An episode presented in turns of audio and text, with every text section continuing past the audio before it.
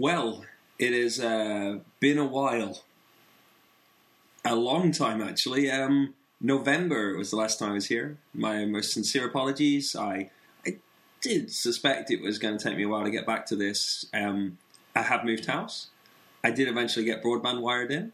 Um, eventually got my utilities sorted out. It's been a bit of a nightmare. And actually got the studio sorted out as well, which is cool.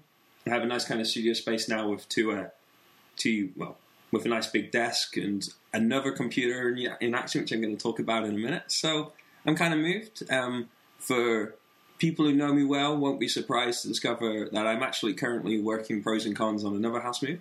So I may well move again, or we'll have to see. Depends on a couple of things and various circumstances changing and such.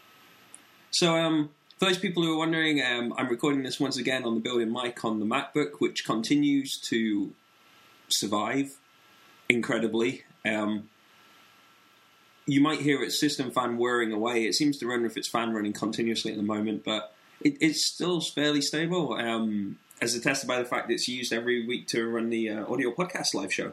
So it's, you know what I mean? It's perfectly good. But um, yeah, it's been there. The netbook is awesome and carries on to be awesome. I've got so heavily into Emacs now, it's incredible. I'm using Ultra mode to basically run everything, and I just can't recommend that highly enough to you. Um, I'll probably talk about that in some other in another show. Yeah, whenever that happens to be again, I guess.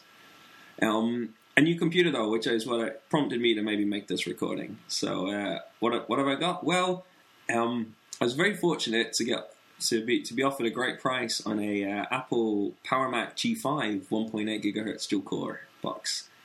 Um, with only 512 mega RAM, it's incredible. 512 mega RAM, um, not much. Um, I got it though. Why? Uh, the main reason, and this would be kind of bizarre actually, was for its FireWire port. But um, I know that that machine, I've worked with them before, and even with that sort of low spec on the RAM, those machines are capable of recording kind of 16 channels of audio, high quality audio at one go. And that's really one of the core things I need is a, is a machine to do lots of multi-track audio, and I knew this machine would be ideal for the purpose. So hence I went and went and got it. Um, I got uh, one of the kind of earlier displays, not a cinema display, the the flat screen displays before that as well, which is cool. It works well for watching movies, so I watch movies on it when I'm working while I'm, when I'm not using it for recording. Um, and I found that to be a great machine. Um, the thing that really cinched it was the the price I had meant that a comparative hard disk recorder with less channels was going to be in a similar sort of vein. So I have this big box.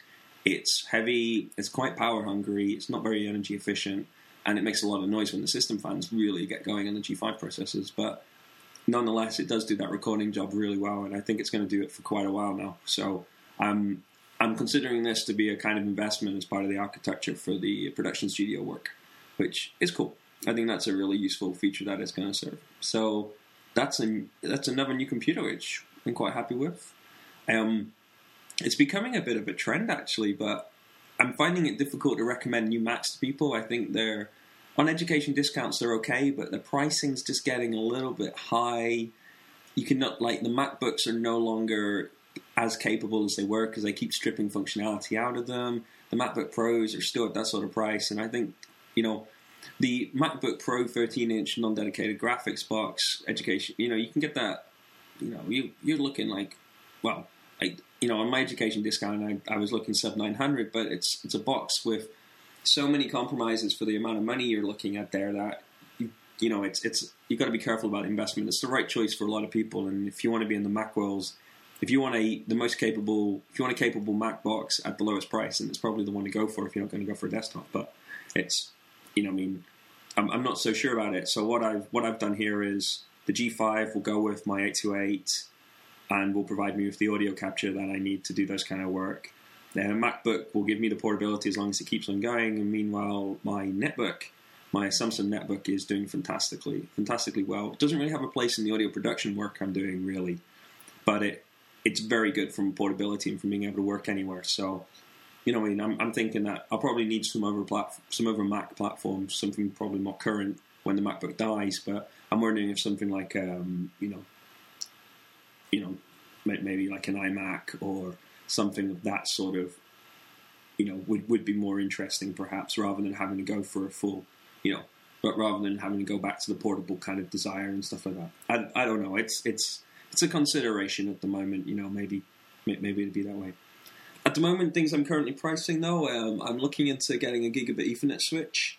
Uh, reason for that is my, the layout of the property I'm currently in, that I'm considering moving out of, or at least starting to think about that, is um, is such that I I have a bit of physical separation between the network, between my uh, broadband cable broadband input and where I am sitting, and I'm, I'm acutely aware of the kind of drop off in bandwidth that you get when you're working on wireless. So I know that the quality of the audio I get and the video I get for production work is much better if I do it over the Ethernet connection. So what I'm thinking is I'm going to run an Ethernet cable under the carpets into this room and then pull it out onto a switch and then use the switch to switch between the three or four devices I can have plugged in for a session at any one time. So I'm, I'm currently pricing that up and looking for some options. I'm thinking it might be nice to have a VPN client inside that.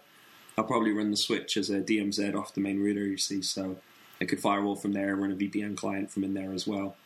And it could be a nice kind of configuration, you know, from, from a network point of view, maybe. Anyway, it's a project that I'm looking at. I'll let you know how it goes. Um, this is the, uh, you know, once a week number 32. I guess it's funny to say it's the 7th of February 2012. Um, Happy New Year.